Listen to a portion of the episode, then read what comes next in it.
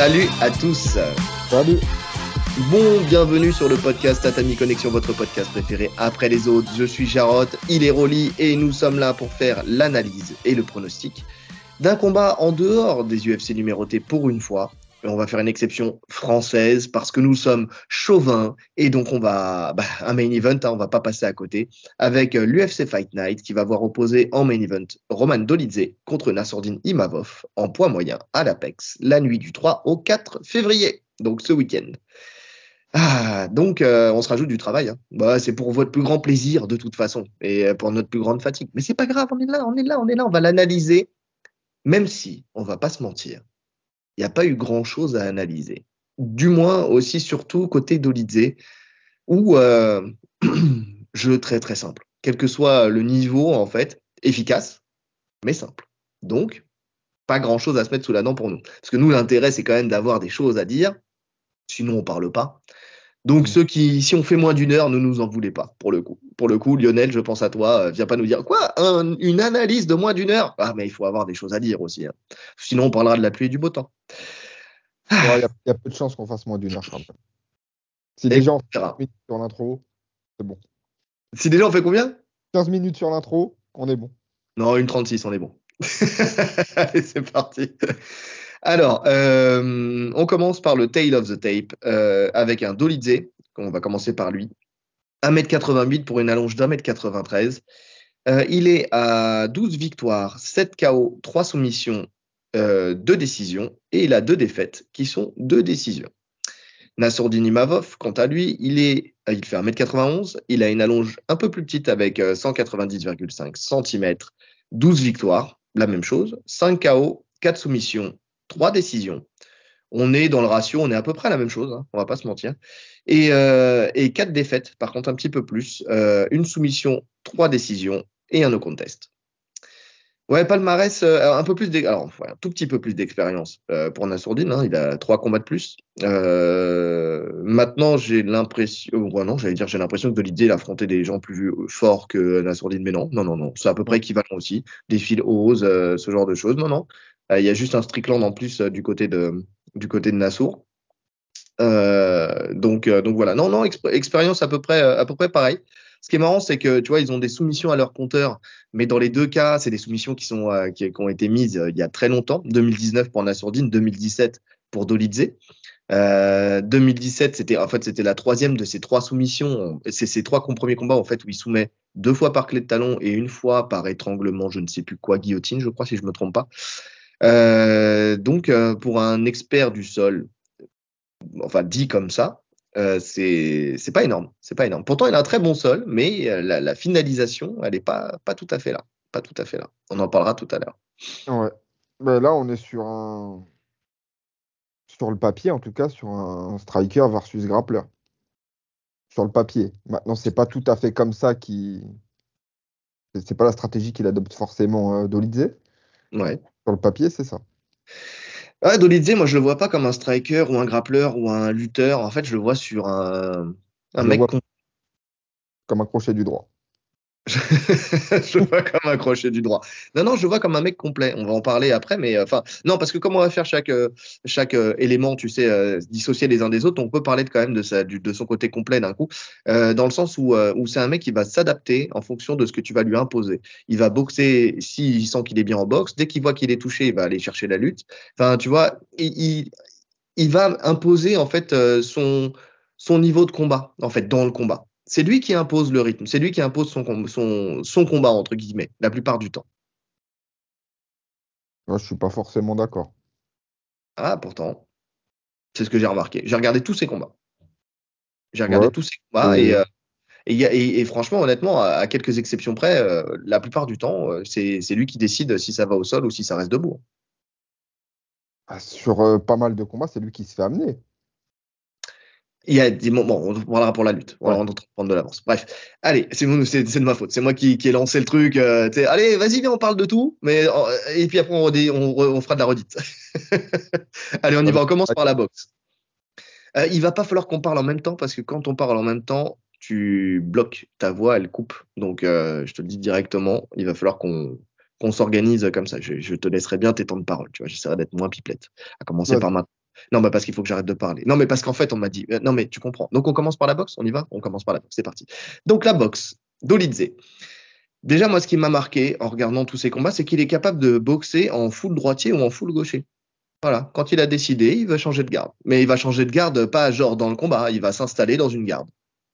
Bon, en fait, il préfère être en garde euh, miroir. Oui. Donc, euh, quand il est contre un droitier, il se met en gaucher. C'est ça. Et quand il est contre un se met en droitier. Exactement. C'est comme ça qu'il est, euh, qu'il est le plus à l'aise. Et je remarque qu'il est un peu plus efficace quand il est en gaucher. Quand il est en gaucher. Euh, ouais, après, son jeu est, c'est plus ou moins le même. Hein. Il cherche toujours la même chose, mais. Euh, bah, il y a des petites différences. Il va plus utiliser son anglais, j'ai l'impression, quand il est en gaucher, et il va plus utiliser ses jambes quand il est en droitier. Je dis pas qu'il les utilise pas dans, dans, un cas comme dans l'autre, mais, euh, mais quand même, il, est, il a cette tendance-là. Euh, parce que tu sens quand même que sa jambe arrière, c'est celle qui maîtrise un peu le mieux, tu vois, quand il est en gauche, en droitier. Donc, euh, donc il envoie un peu plus sa jambe. C'est en anglaise, euh, le fait de pouvoir passer par-dessus la garde, tu sais, d'avoir son point droit qui est justement à la hauteur, tu sais, du, point, du point gauche de l'adversaire, mais son crochet, donc qui est sûrement son point le plus puissant, parce que je pense qu'il est droitier à la base. Hein. Il, tu vois, et le fait de venir passer au-dessus de la garde et tout ça, il a, il a plus de tendance à aller chercher son anglaise. Quand il est en gaucher Quand il est en gaucher, ouais.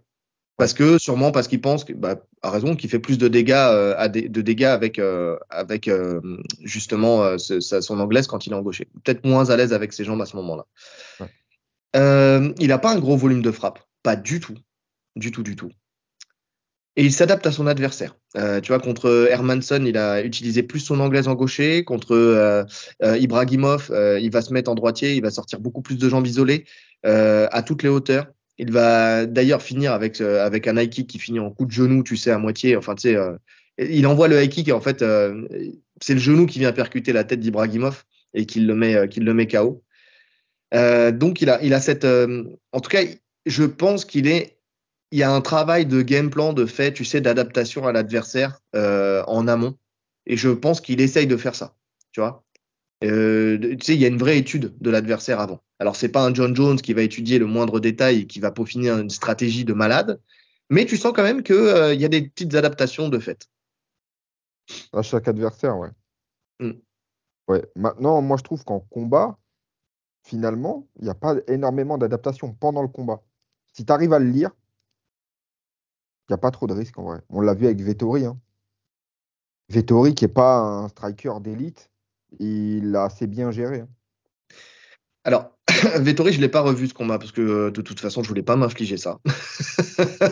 Euh, passion peut-être, mais j'ai mes limites. Et puis surtout, je me souvenais de, l'idée du combat en fait. Alors, j'ai pas le détail exact, donc euh, j'en parlerai pas avec précision. Mais l'idée, c'était un, Dolidze qui voulait toucher en anglaise quand un Vettori est venu marquer ses points avec, avec une ligne basse médiane, tu vois. Surtout une ligne basse. Et je pense qu'il n'y a pas eu d'adaptation de Dolidze dans ce combat parce que je pense qu'il pensait gagner. Tu vois, il n'a pas vu le coup venir en fait. Il n'a pas vu le, danger des low kicks. Ouais, c'est possible aussi. C'est vrai que c'est possible. C'est vrai que moi je le voyais gagner en plus. Bah clairement. Tout le monde s'accorde à dire que de toute façon c'est pas une grosse défaite. Là j'écoutais euh, encore Nicolas Hott, euh, tu sais, euh, sur RMC, qui disait que on, peut pas vraiment compter cette défaite comme une défaite. En tout cas, elle liait sur le papier. Maintenant, quand tu analyses euh, le combat, parce que euh, Nicolas Haute, c'est le, nouveau coach, euh, le nouveau head coach de Nassourdine, quand tu analyses les combats, les défaites et tout ça pour essayer de t'appuyer dessus et pour pouvoir trouver des stratégies pour toi, trouver une faille, bah, le combat contre Vettori, c'est pas le combat sur lequel tu vas t'appuyer plus que ça. Parce que, bon, la défaite, elle est litigieuse. On en parlait dans le podcast où on nous a, on a posé la question, on nous a posé la question sur qu'est-ce que vous changeriez, tu sais, sur le, le, le scoring. Euh, tu vois, les, les low kicks, euh, par exemple, enfin, s'ils scorent moins, ça me choquerait pas. Tu vois, c'est tellement facile de mettre un low kick. Tu vois, que si ça score moins qu'une frappe, euh, qu'un middle ou qu'un high kick, ou alors que des, frappes au corps ou des frappes à la tête, on va, on va généraliser la chose, bah, ça me choquerait pas plus que ça, tu vois. Oh, clairement. Clairement. Clairement, Donc, dangereux. Ouais. euh, il met une pression lente et constante. Tu sais, ça me fait un peu penser justement à, un combat qu'il y a eu il y a pas longtemps, tu sais, de, de Strickland, tu vois, qui avance sur toi petit à petit, qui circulait quand il faut, et, euh, et, puis après, il enclenche la marche avant et puis il y va sans mettre trop de volume, même si Strickland c'est beaucoup plus propre en boxe que, que Dolidze. Mais euh, petit à petit, il t'étouffe. Tu vois, il, il, il, vient, il avance, il avance, il te met la pression. Tu sais. J'ai l'impression qu'il arrive quand même à imposer son rythme les trois quarts du temps. Ouais, en plus, il a un gros physique. Je savais pas, mais il descend des poids lourds. Hein. Il a commencé sa carrière en poids lourd. D'accord. Donc, euh, gros physique, de toute façon, ça se voit. Hein. Et ouais, pression. Bah, de toute façon, c'est là, c'est là qu'il est le meilleur. Hein. Si tu le mm. fais reculer, euh, t'es bien. Ouais. Ouais, ouais. C'est Eric Nixik dans son coin en plus, hein. lui aussi. Hein. Si je ne ah me trompe pas. Si je me trompe pas, c'est Eric Nixik dans son coin. Ok. Donc, euh, parce que j'ai vu pas mal de combats, mais au bout d'un moment, tu, tu, tu, fais attention sans faire attention, mais je crois bien que c'est Eric Nixik. Donc, ça, ça expliquerait un peu la, le, le, le chemin un peu, euh, déjà, ça expliquerait l'étude du combattant avant, tu sais, l'analyse avant le combat. Et ça expliquerait euh, aussi, tu sais, euh, cette petite stratégie de, tu sais, pour les mecs qui font de la pression lente comme ça, mais continue, qui savent reculer, tu vois, leur faire accepter le fait qu'il faut pouvoir reculer, sortir et puis après revenir. Ah, ça, ça peut être une, une ligne, tu sais, de coaching euh, côté, côté école Nixik, tu vois. Donc, donc voilà. il explose avec ses crochets ou avec son front arrière, en overhand ou en, en crochet. Euh, pour passer au-dessus de la garde de la garde de l'adversaire, en fait, tout simplement. Il est très puissant sur ses frappes. C'est euh, ça, s'il y a bien un truc euh, qu'on peut lui qu'on peut lui donner, c'est c'est la puissance. Alors pas forcément de knockout, knockout power à proprement dit où il touche, il t'éteint, mais tu sens que la frappe elle est très très lourde. Quoi, faut pas les prendre. Et des deux points. Ouais, redis ta phrase parce que attends bien que j'ai fini parce que sinon c'est non, J'ai juste dit et des deux points. Ouais. Et il est dangereux en sortie de, de corps à corps quand il y a une rupture de contact, ces crochets, ils sont ultra explosifs, ultra puissants. C'est euh, ouais, danger. Ouais, je suis d'accord. Je suis d'accord. Euh, à la cage, il peut envoyer ses genoux, euh, surtout s'il si, a une ceinture à l'arrière, comme, contre Hermanson par exemple. Enfin, tu vois, il va chercher à te coller, à t'amener à la cage, à passer dans ton dos, et puis derrière, il va te matraquer de genoux sur la cuisse, sur le nerf sciatique, tu vois, histoire de bien t'user. Donc, euh, donc c'est, une grosse force pour lui, tu sais. C'est vraiment son travail à la cage. Il est surtout, surtout euh, derrière, enfin, tu sais, en passant, euh, en passant derrière. Ouais, ouais, En termes de défense, s'il est touché, il va plonger dans les jambes. C'est ce que je disais tout à l'heure. Hein. C'est, vraiment ça. C'est, il va, il va avoir une, sa garde et tout ça. Il y a pas de souci. Il va checker et tout. Mais s'il sent que le mec est vraiment bon, il va descendre. il va descendre dans le bon timing. Ça va pas être une descente, tu sais, euh, euh, sacrificielle. C'est vraiment, il va choisir. Il a un super timing dans, ses entrées en boxe, mais il a aussi un bon timing. Et ça, c'est un truc aussi qui caractérise bien les, les mecs de la, couture, tu vois, de, d'extrême couture. C'est qu'ils ont, on voit qu'ils travaillent sur le timing entre la boxe et aussi le timing sur la, tu vois. Vraiment, il descend, il descend dans un parfait timing. Ouais, mais après, euh, on le voit pas souvent descendre. Sur ces derniers combats, on l'a pas vu souvent descendre. T'as as regardé quel combat, toi? J'ai regardé Vettori, j'ai regardé Hermanson, Dokos et euh, Phil Oz. D'accord. Bah, Phil Oz, euh, c'est lui qui amène, euh, c'est Phil Oz dans une espèce de, de moment où, où ça vient.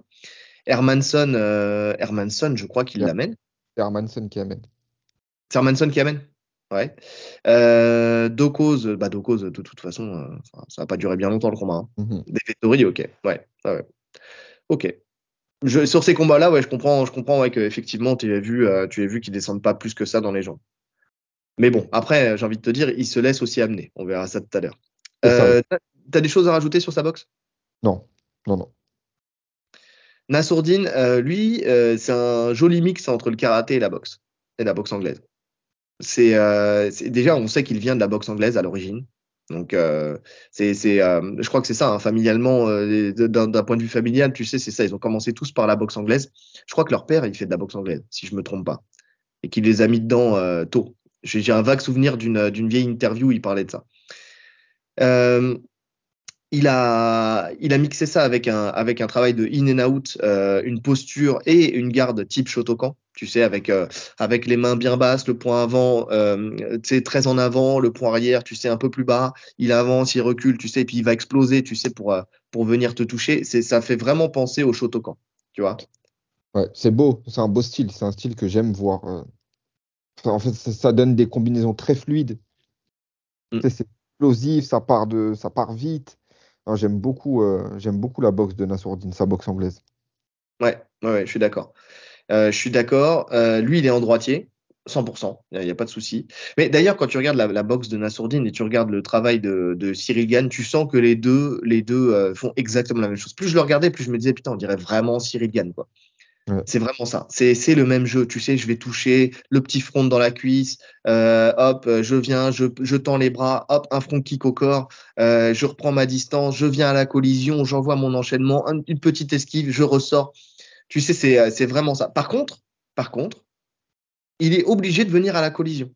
Tu vois C'est-à-dire que euh, il n'y a pas ce truc où il va pouvoir, tu sais, se, poser devant quelqu'un et venir le boxer, tu sais, euh, directement. Il est obligé d'être dans ce jeu-là où il va rentrer, tu sais, vraiment, ouais, vraiment à la collision. Alors, il, va se poser, il va envoyer son jab souvent. souvent, il fait même jab crochet ça peut être suivi de, sa droite, tu sais, c'est avec la gauche, déjà approché du gauche, et puis après il va suivre avec sa droite, euh, soit en direct, soit en espèce de direct remontant un petit peu en fonction de ce qu'il a mis avant. En fait, s'il met jab, il va faire, euh, il va faire jab cross en ligne. S'il met le crochet, il va avoir tendance à remonter son, euh, son, son, direct, tu sais, à faire un, un petit, petit va-et-vient, tu sais, une petite ondulation, tu vois. J'aime beaucoup moi dans quand je, quand je boxe et quand j'enseigne la boxe, tu sais, j'aime bien parler de ces, mou des, de ces enchaînements fluides en continu, tu sais, où tu vas avoir vraiment une, euh, ouais, une rondeur dans ton style, tu vois. et il a vraiment cette rondeur-là, tu vois.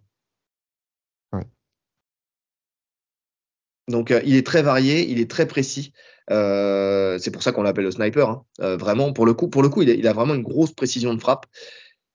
Mais par contre, voilà, sorti de ces trucs-là, tu vois, il, de, où il va checker, tu sais, en mode karaté, il va être là, la main, la main devant, il va envoyer son jab et tout ça, et puis il va suivre.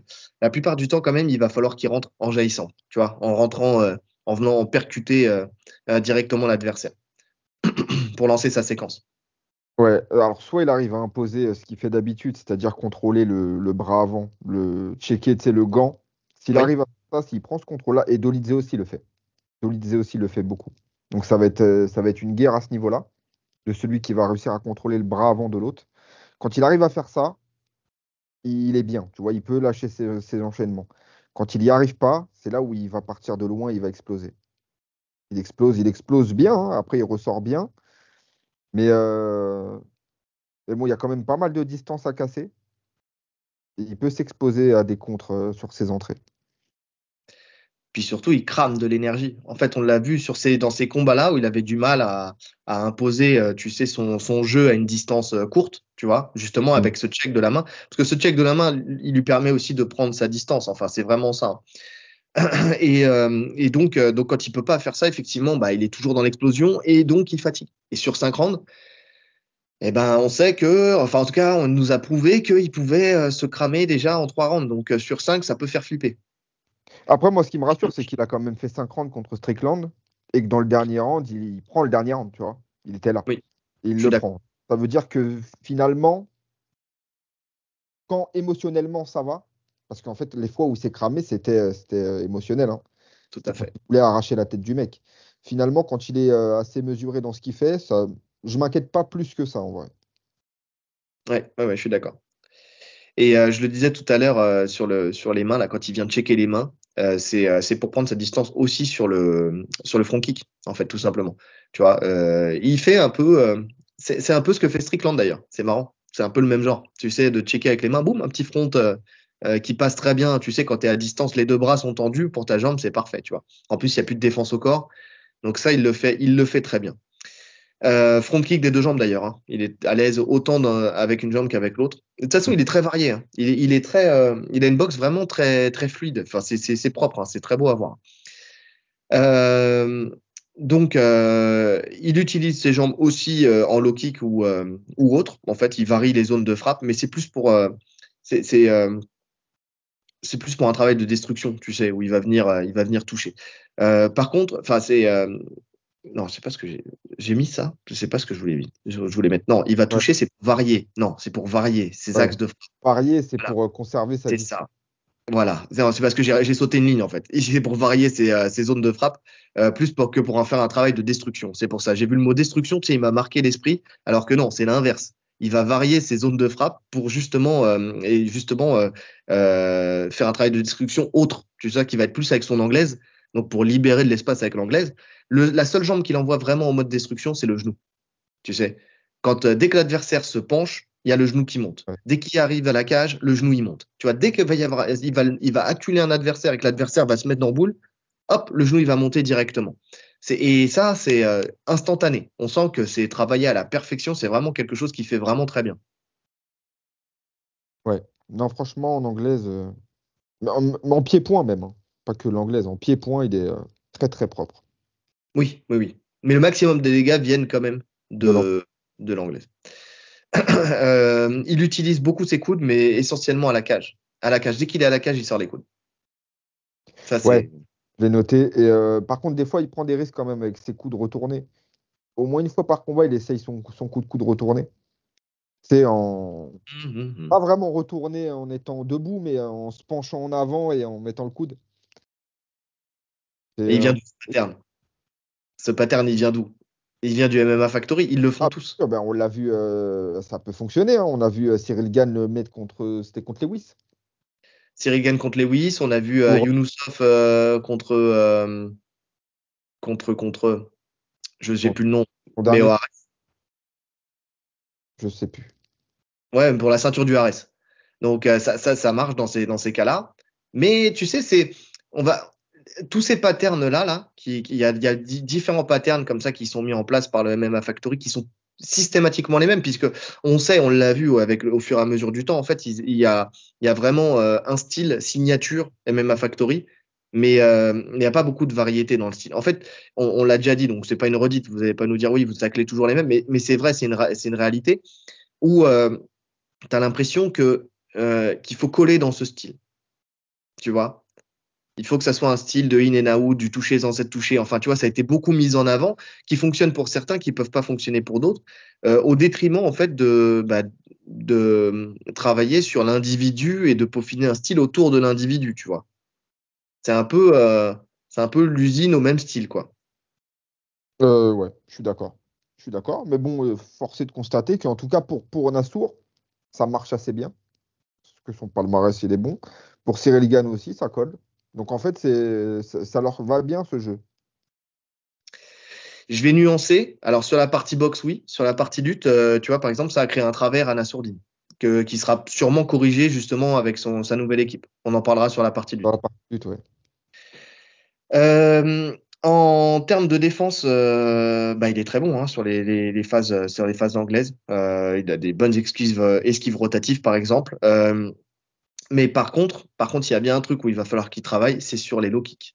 Il prend tous les low kicks et en plus il les prend salement parce qu'à chaque fois il est déséquilibré par le low kick quoi. Donc euh, ça va avec sa posture de karaté, tu sais qu'il est très de côté, mais euh, mais en tout cas si j'ai remarqué à tous les combats, à chaque fois les low kicks il les prend quoi. Il prend tout, il prend tout.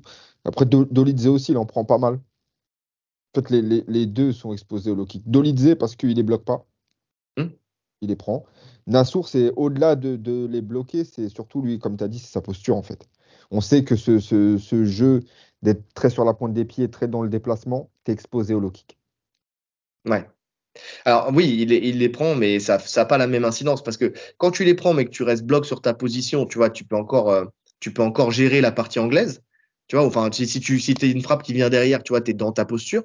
Par contre, quand tu viens et que tu es fauché, tu vois, à chaque fois qu'il est fauché, à chaque fois, il a le menton à la fenêtre. Mm. Parce qu'en fait, c'est normal, c'est le réflexe humain. En fait, tu as la jambe qui part, limite, tu es prêt à, mettre, à poser tes mains au sol euh, dans ta chute, tu vois. Et à chaque fois, il est là. Alors, jusqu'à maintenant, il n'est pas tombé sur quelqu'un qui, était en capacité d'exploiter ça, mais ça peut arriver. Ça peut arriver. Donc, il faut faire attention à ça. C'est un truc à corriger absolument. Absolument. Donc, euh, donc voilà. Est-ce que tu as quelque chose à rajouter sur la boxe de Nassau Non. Non. Je ne sais pas si on l'a souligné, mais c'est sa, vitesse de bras, elle est folle. Ouais, non, on l'a pas dit, mais c'est vrai. Ah, parce que quand, je regardais les combats, je me disais, tu vois, quand il accélère avec euh, sur son gauche-droite, ça va à une vitesse, c'est ouf. Mais ça va avec son relâchement. Ouais, ouais, ouais. Non, franchement, c'est euh, impressionnant. Non, c'est vrai qu'il est relâché. C'est pas ultra puissant, mais c'est ultra rapide. oui, et puis tu sens qu'il peut faire des extensions, tu vois. C'est-à-dire que euh, derrière, s'il sent qu'il a touché, euh, très rapidement, il va enchaîner avec ses crochets, ses supercuts. Enfin, tu vois, il va rentrer dans, l'enchaînement. Non, non, il est très bien. Et puis, euh, c'est ce que j'ai remarqué sur les esquives rotatives, c'est justement quand il reste longtemps dans l'échange, tu vois, où il y a des gens, quand ils restent longtemps dans l'échange, ils se font toucher. Lui, non, il va rester dans l'échange, il va voir le coup arriver, une esquive, il va ressortir, tranquille, hop, c'est parti. Non, non, il est, il est, il est très bon hein, là-dessus, hein, il n'y a pas de souci. Et, il a été de, mieux en mieux au fur et à mesure des combats, en plus de ça, tu vois. Tu sens que son style, il se l'est approprié au fur et à mesure du temps. Donc, euh, donc ça, c'est une bonne chose. Pour ce combat, je pense qu'on est d'accord. Euh, Nassour, en boxe, qui prend l'avantage. Ouais, je suis d'accord aussi. La lutte, euh, Dolidze. Alors, très bonne lutte. Euh, quand il décide de partir, il a un timing qui est parfait. Il prend le double leg ou alors il ceinture. Et euh, là, soit il va faire chuter, euh, soit il passe dans le dos et, il contrôle à la cage pour placer les genoux. Déjà, pour commencer. Simple et efficace. Super efficace. Mhm. Son contrôle à la cage, il est bon. Mm. Mais même ses amenés. Hein. Bah, alors, dans les combats que tu as vus, tu t'en es peut-être moins rendu compte. Mais il a un très bon timing. Tu vois, il emmène, il emmène quand il veut. Quoi. Mais il emmène qui? Ses adversaires. Il y a ça en fait. Là, des, adversaires que j'ai vus qui sont des bons adversaires, il n'en emmène aucun. Est-ce qu'il fait le choix? Est-ce qu'il est lance l'amener, tu vois? Ça, c'est un autre débat. Voilà. Est-ce qu'il est alors... amené ou pas? Ouais, après, après, euh, il y, a, une chose, hein, c'est que effectivement, dans sa nonchalance, tu sais, le mec, il s'en fout. Euh, tu, vois, j'ai cette impression, lui, il vient juste au contact. Après, s'il est dans le dos et qu'il ceinture et qu'il met des coups de genoux, tu vois, et ça lui va très bien aussi. Euh, tu, tu, prends Hermanson, par exemple, le fait d'être resté dans cette posture, bah, coup de genou à la tête, merci, bonsoir, tu vois. Donc, euh, lui, ce qu'il veut, c'est du contrôle. Ce qu'il veut, c'est sortir de, de, du, on va dire, du tarif qu'il peut prendre en boxe. Ou alors, quand il a décidé de, de sortir de son travail de boxe, il va venir au contact. En fait, c'est plus une, il vient au contact et il contrôle son adversaire. Après, si ça se passe au sol, c'est bien. Si ça se passe debout, c'est très bien aussi. Et c'est peut-être même mieux parce que j'ai l'impression qu'au sol, et on en parlera tout à l'heure, il est meilleur en dessous qu'au-dessus. Donc, il n'a pas vraiment d'intérêt en soi à amener particulièrement. Tu vois? Ah, Je suis d'accord. Je, suis complètement d'accord. C'est pour ça qu'il ne tente pas plus que ça. Il est dangereux au clinch au niveau des frappes. Maintenant, euh, en lutte offensive, je ne le trouve pas spécialement dangereux. Je ne le trouve pas inquiétant, en tout cas pour Nassourdine. Parce que je pense pas que je pense même pas qu'il va tenter en fait. Mais je sais pas, parce que ça serait une stratégie à mettre en place. Hein. Moi, je pense que tu sous-estimes sa lutte, par contre. Moi, je pense que la, stratégie, ça serait de le coller. Parce qu'on a vu que Nassour, tu pouvais le coller et que c'est pas un jeu qu'il aime, tu vois. Se, mhm. faire à la cage, c'est une galère pour lui. Donc, mettre ça en place, oui, mais sans forcément l'amener au sol. Oui, je suis d'accord. Alors ça, on est entièrement d'accord, on en parlera tout à l'heure euh, pour Nassourdine, mais effectivement, effectivement, je suis entièrement d'accord avec toi. Mais pour ça, il faut pouvoir le faire. Et ça passe dans le niveau en lutte aussi. Tu sais, niveau en lutte, c'est pas forcément arracher les mecs, les dans tous les sens. Corriger, il a une bonne gréco. Ouais. Voilà, il a une bonne gréco. Mais euh, en lutte libre, je pense pas qu'il soit. Alors oui, bien sûr, il a l'explosivité et la puissance pour euh, s'il rentre en double leg, il a un bon timing, il va t'arracher. Maintenant, c'est pas là qu'il est le meilleur mais, pourtant, je t'assure que son timing, il est parfait. À chaque fois, moi, j'étais impressionné. Quand il décidait d'y aller, ça se passait et ça se passait sans. Tu vois, un Dricus Duplessis, il rentre et tu sens que c'est dans la douleur, tu vois, dans la force, tu vois. Dolidze, c'est pas du tout le cas.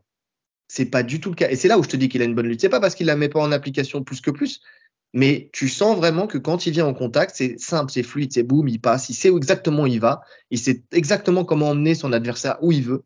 Euh, et, crois-moi, s'il veut faire chuter, il fait chuter. S'il veut rester dans le dos, il y restera dans le dos. C'est juste qu'il préfère rester euh, souvent dans le dos, en fait, ceinturer à la cage et rester dans le dos. Et autre chose qui me fait dire qu'il a une bonne lutte, c'est qu'il est rarement, lui, contrôlé à la cage. Ça, oui. Ça, oui. Tu vois C'est rarement lui qui est dominé à la cage. Euh, c'est plutôt lui qui domine, qui domine. Par contre, en termes de défense, c'est vrai qu'il euh, il accepte. Ça, c'est une réalité. Il accepte les amener, mais vraiment, tu le sens. Parce qu'en fait, il accepte les amener. Pourquoi? Parce que soit il prend la guillotine, Donc euh, voilà. Et il a une bonne guillotine, même si bon, il finalise pas. Mais euh, tu vois, contre Hermanson, par exemple. Euh, tu, sens le, tu sens le danger sur la guillotine et tu sens qu'en plus, il va y avoir une suite. Tu vois, c'est pas le mec qui prend la guillotine et quand elle foire, il sait plus quoi faire. C'est ça. il se place idéalement pour enchaîner derrière. En fait, c'est ça, c'est que sa guillotine lui permet de s'installer dans sa position forte au sol tu sais, ou soit il va rouler en orange, tu sais, d'une épaule à l'autre, il va se lancer, euh, il va se lancer pour euh, juste, mais, c'est même pas se lancer pour emmener l'adversaire avec lui, c'est juste pour lui recomposer sa garde. En fait, dès qu'il va, il va se laisser tomber à genoux, il va rouler, poum poum, il va ouvrir ses jambes, il va accueillir son adversaire dans sa garde. Très bien, c'est ce qu'il veut de toute façon. Il veut que tu sois dans la garde parce qu'il a une garde qui est très efficace, on le verra tout à l'heure. Mais, euh, mais en tout cas, c'est vraiment ça. Donc, il n'y a pas de recherche véritablement de, de stopper la lutte parce qu'il sait que quoi qu'il arrive, il ne sera pas dominé au sol. Et pourtant, il y a eu des mecs en face de lui comme Hermanson qui sont des, tueurs au sol. Et même malgré ça, tu vois, personne n'arrive à le dominer au sol, à lui mettre un grand endpoint de malade et tout ça. Enfin, tu vois, euh, des contrôles forts. Il est toujours à l'aise, toujours à l'aise dès qu'il est dos au sol. Non, c'est ce que j'ai noté. J'ai noté que sa, défense principale sur les amenés, c'est pas de défendre l'amené, c'est de s'assurer une bonne position euh, à l'atterrissage.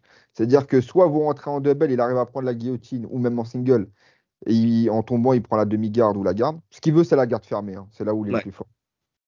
Soit il, ceinture vos bras pour qu'à l'atterrissage, vous soyez en contact avec lui pour pas que vous puissiez prendre de distance pour mettre des frappes. Comme ça, à l'atterrissage, il est déjà en position, il a déjà les bras verrouillés pour attaquer. Et euh, voilà, c'est tout ce qu'il fait. Hein. Mais par contre, c'est vrai que euh, dès qu'il est sur le dos, c'est un danger. Ouais. ouais. On en parlera après, mais oui, un énorme danger d'ailleurs. Enfin, un énorme danger, à nuancer à nuancer. On va voir ça. Euh, T'as des choses à rajouter? Non. Nassourdine, bon lutteur. Euh, quand il veut amener, il prend la saisie. Souvent, lui, c'est plutôt single leg, justement. Et il va. Et ce qui, ce qui, ce qui est marrant, c'est qu'il avance avec son adversaire. Il marche. Tu sais, il prend, il marche. Il est très bas et il marche. Tout, tout, tout, tout, tout, avec c'est pas vraiment ce. Il sait, il, enfin, il a compris que dans la lutte, il doit y avoir une continuité dans le, dans le, dans le mouvement. C'est-à-dire que tu n'emmènes jamais, enfin, très rarement en première intention. Il faut que tu suives ton adversaire. Tu sais, tu vas le transpercer normalement. Quand tu cherches à, partir en lutte, il faut que tu transperces ton adversaire. Bah lui, il va marcher avec jusqu'à l'amener où il veut. Euh, et, euh, et, donc c'est souvent à la cage où ensuite euh, il vient, il vient ceinturer dans le dos, justement pareil, il va déséquilibrer vers l'avant, un peu lutte d'agestanaise hein, d'ailleurs. Hein. Hop, il vient, il prend les contrôles, il passe la jambe devant les jambes de l'adversaire, boum, il le ceinture, il lui fait poser les mains au sol. Et, voilà, très bien, très simple, il fait chuter vers l'avant, pas énergivore, voilà, c'est maîtrisé, c'est parfait. Ouais, d'accord, c'est là où il est le meilleur. C'est là où il est le meilleur. Il, il, peut faire des, attaques classiques, un hein, double, tout ça, mais il n'est pas, je trouve pas assez explosif sur ça et assez, euh, assez puissant, en fait, je pense. Je pense qu'il y a un déficit de puissance quand même sur la lutte. Maintenant, là, il nous a montré contre euh, Curtis. Mhm. C'était super intelligent ce qu'il faisait en prenant le dos. En prenant le dos systématiquement, mais aussi grâce à sa boxe, en fait. En fait, il est bon en lutte quand il arrive à imposer sa boxe. Il a besoin de mixer les, deux. Et euh, il passait dans le dos grâce à sa boxe et à la défense de Curtis qui était en, en Philly. Il passait dans le dos, il ceinturait. Euh, il avait jamais été amené au sol, Curtis. Jamais. Ouais mais c'était super intelligent, tu vois, très simple, comme tu as dit. Body lock, il était en ceinture arrière, petit barrage avec le genou, à chaque fois ça tombait. Donc, euh, non, non, il est bon. Il est, bon en lutte, il est intelligent. Oui, je suis d'accord. Et puis l'avantage de cette amenée-là, c'est que derrière, tu es en contrôle. Tu vois, tu gardes ton contrôle du début à la fin. Ouais. Maintenant, là où euh, Curtis a une défense classique, où il cherche à rester debout, en fait, sur un Dolizé, tu peux pas le ceinturer dans le dos comme ça. Parce que ça va rouler tout de suite. Ouais, Donc cette attaque, elle est, elle est quasi.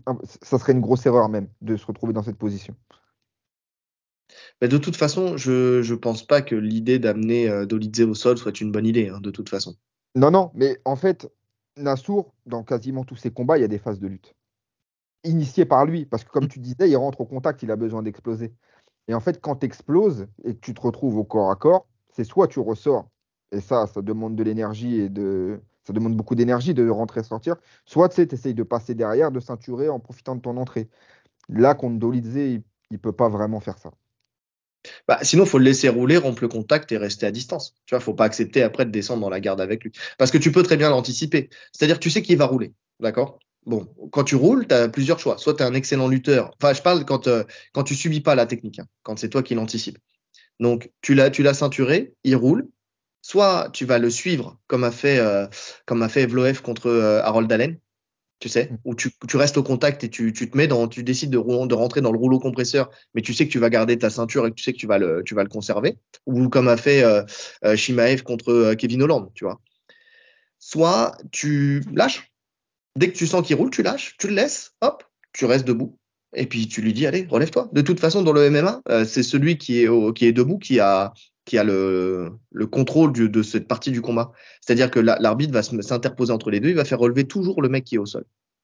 D'ailleurs ça aussi, bah, tu sais quand euh, tu es un mec du sol et que tu te dis euh, je comprends pas. Tu vois à partir du moment où le mec du sol il avance sur toi, tu vois même s'il a tiré la garde, il est assis par terre, il avance sur toi. Pourquoi tu le fais relever?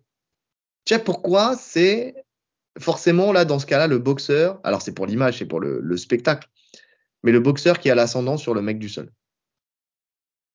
Ouais, ouais bah c'est comme tu as dit, hein, c'est pour le spectacle. Hein. Ouais. Bref, en tout cas, euh, quoi qu'il arrive, de toute façon, la question ne se posera pas dans ce combat-là parce que ça ne posera pas de problème à Dolizé de se relever, de toute façon. Euh, quand il est attaqué, il défend bien grâce à deux choses. Euh, ses déplacements, parce que déjà, bah, le fait qu'il soit toujours en mouvement et tout ça, c'est dur d'aller le cibler et d'aller l'attraper. Et aussi par sa stabilité. Euh, justement, il est tellement bien sur ses appuis, tu sais, en sautillant, que quand il se fait saisir, il peut fuir, tu sais, et en fait, fuir en restant, en restant très stable, tu vois, et retirer son pied. Tu vois, c'est vraiment ça. ça lui pose aucun problème. Donc, par contre, bémol, quand il est dos à la cage, euh, pour moi, il est trop dans l'acceptation de la position. Il n'arrive pas, il comprend pas le, mouvement. Enfin, tu sais, on parlait des patterns de, du MMA Factory. Quand ils sont dos à la cage, ils ont deux choses à mettre en place. Dans le coaching, tu entends deux choses. La première, enfin, tu entends deux choses, où il y a deux choses qui se passent. Ninja choke. Deuxième, coup de hanche, droite-gauche, gauche-droite, tu sais, pour essayer de sortir tu vois. Euh, pour le coup, tu vois, quand je disais qu'il y avait des patterns euh, qui convenaient à des gens et d'autres qui convenaient pas, qui convenaient pas, tu vois, par exemple, Cyril Gann, c'est parfait pour lui. Ninja Choke, bon, il l'utilise pas plus que ça, mais par contre, le, in et out, là, comme ça, le gauche-droite, poum, pour sortir, il le fait très bien. Tu vois, parce qu'il a de la puissance, parce qu'on a vu qu'il avait un bon mouvement de hanche quand il lance la salsa, donc ça, là-dessus, il n'y a pas de souci. Donc, euh, il n'y a pas de problème. Nassourdine, tu le vois, tu le vois, tu le sens qu'il est, il est perdu, quand il lui demande, euh, par exemple contre Phil Hose, euh, droite gauche, droite gauche, le, Phil Hose, euh, il savait comment suivre. C'est-à-dire que quand il a vu qu'il commençait à trouver une sortie d'un côté, hop, il, tournait, boum, bras sous l'aisselle de l'autre côté, et ainsi de suite. Ce qui fait qu'en fait, il est resté collé à la cage du début à la fin. Ouais. Après, à, sa décharge sur ce combat, c'est vrai que bah, ça date déjà. Et il avait, il avait pas ce physique-là. Je pense qu'il y a une, on l'a vu de toute façon, il y a une grosse évolution physique. Il était, il, manquait clairement de puissance.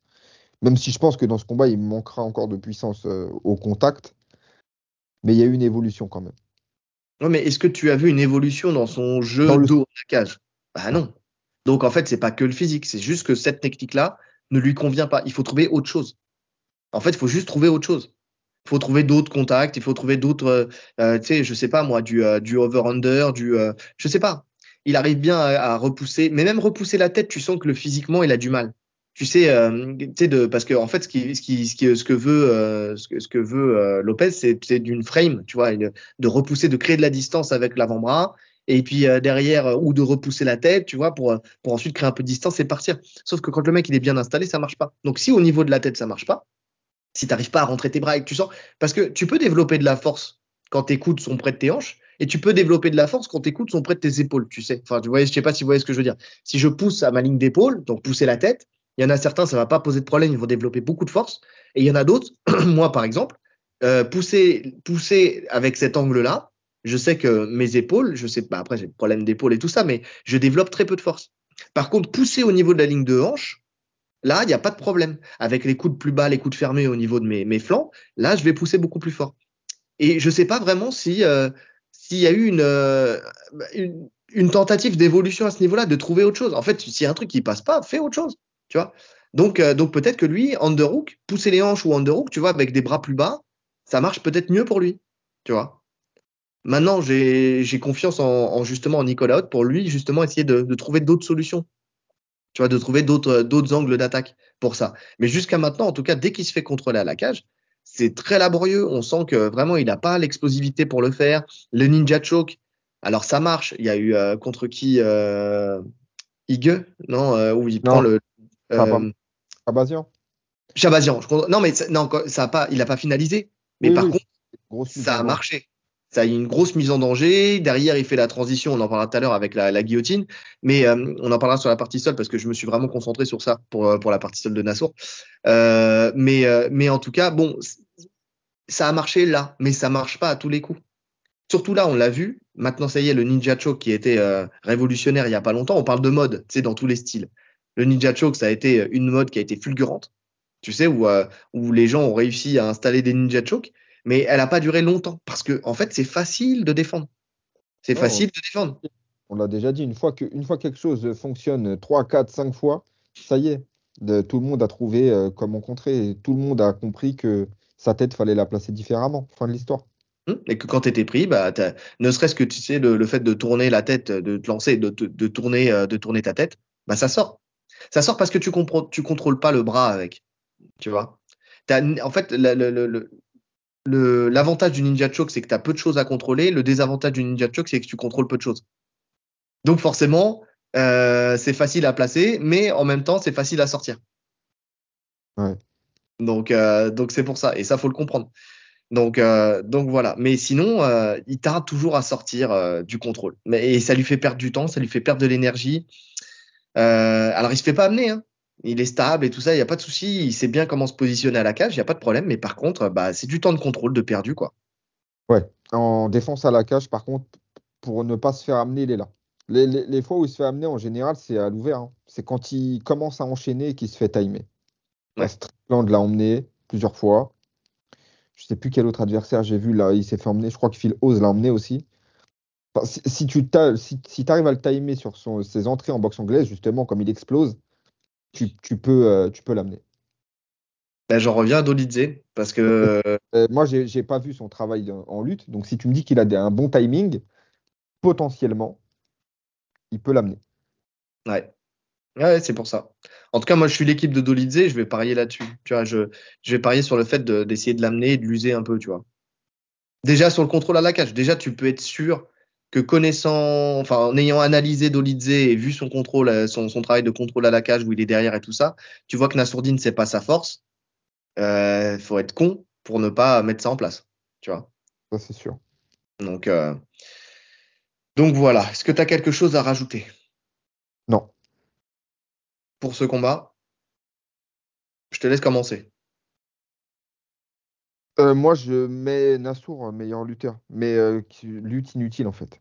Enfin, ah, non. Meilleur lutteur offensif, je pense. Bah moi, j'ai mis Dolidze.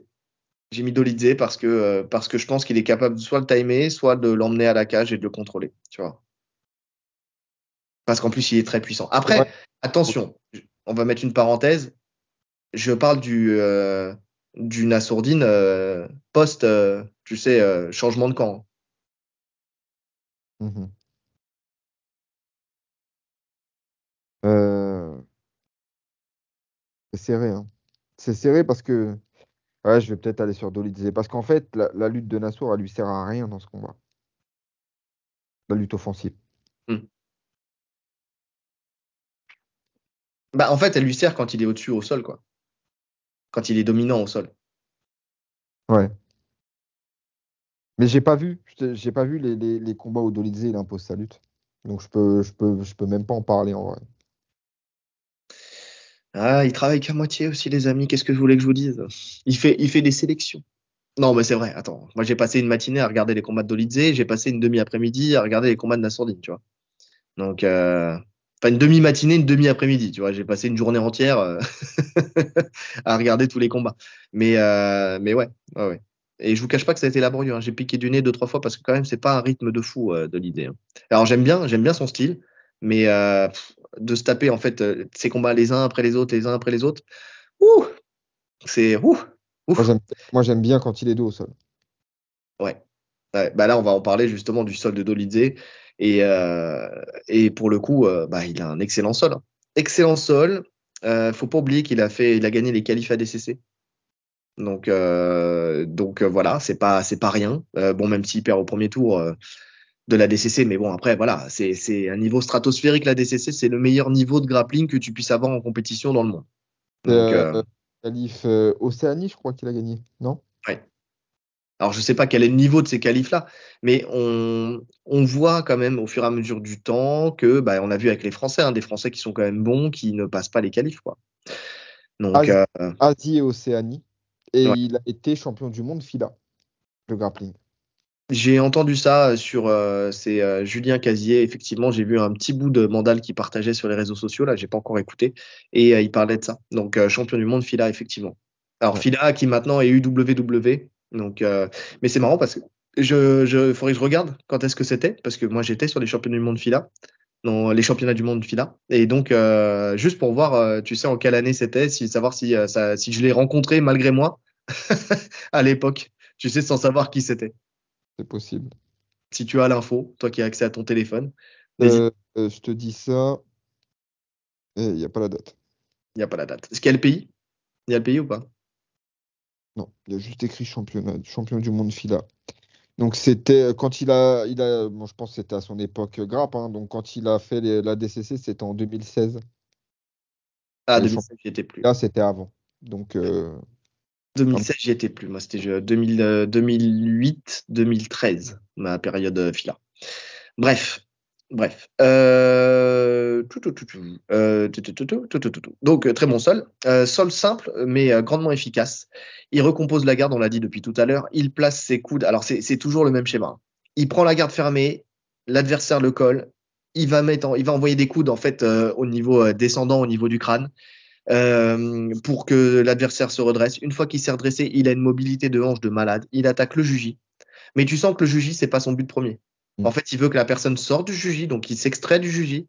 Et dès qu'il s'extrait du juji, il va attaquer les jambes. C'est un leg locker. C'est un leg locker, ça c'est sûr et certain. il a son schéma, c'est son schéma classique, habituel, c'est toujours la même chose. Exactement.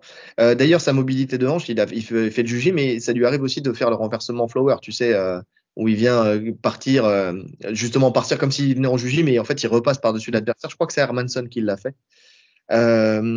et, qu'est-ce que je voulais dire? Et derrière, après, clé de jambe, bah, très efficace, hein, parce qu'on voit contre Phil Ose, il lui pète le genou. Honnêtement, il lui pète le genou. D'ailleurs, c'est lui qui, qui stoppe sa clé, qui dit à l'arbitre attention, il est blessé l'arbitre laisse continuer le combat parce que c'est normal, Philos, il n'a pas abandonné. Ce qui est une connerie sans nom parce qu'il a déjà les ligaments qu'on sauté, à mon avis. J'ai pas eu l'avis du médecin derrière, mais vu l'instabilité du genou, c'est sûr que les ligaments ont pété. Et derrière, il prend un KO. Donc, il a perdu un genou et euh, il a eu un traumatisme crânien. Ah, avec les, problèmes que ça, que ça implique. Donc, il faut être stupide. Moi, j'étais là devant mon écran, je disais, mais arrête. Il y avait ma femme. Ça fait longtemps que je n'ai pas parlé de ma femme. Ma femme était là et euh, pendant que je regardais ce combat-là. Et je lui dis, tu vois, je dis ce qu'il est en train de faire. Alors c'est sûr, hein, ça fait guerrier sur le papier, mais c'est une connerie sans nom. Tu fais ça, tu es en troisième round, il reste une minute ou 30 secondes. Tu te dis, bon, je peux tenir. Je suis en train de gagner le combat, je vais tenir. Il était, il restait une minute 45 dans le premier round. Ça veut dire quoi? Qu'avec ton genou pété, comme ça, où tu, dès que tu poses ton pied, ton genou il fait la samba, euh, ça veut dire que tu vas tenir encore deux rounds comme ça? Contre un mec qui a, du, qui a, le feu dans les poings? Mais jamais de la vie. Tu pourras pas te déplacer, tu pourras pas esquiver. Toi, tu n'auras plus de puissance dans tes frappes parce que tu n'as plus d'appui. Donc, euh, qu'est-ce que tu veux aller faire? C'est mort, c'est mort. Arrête, stop, j'ai mal au genou, euh, va te soigner, merci, tu reviens plus tard. Euh, il y, y, a des fois, il faut qu'ils réfléchissent un petit peu.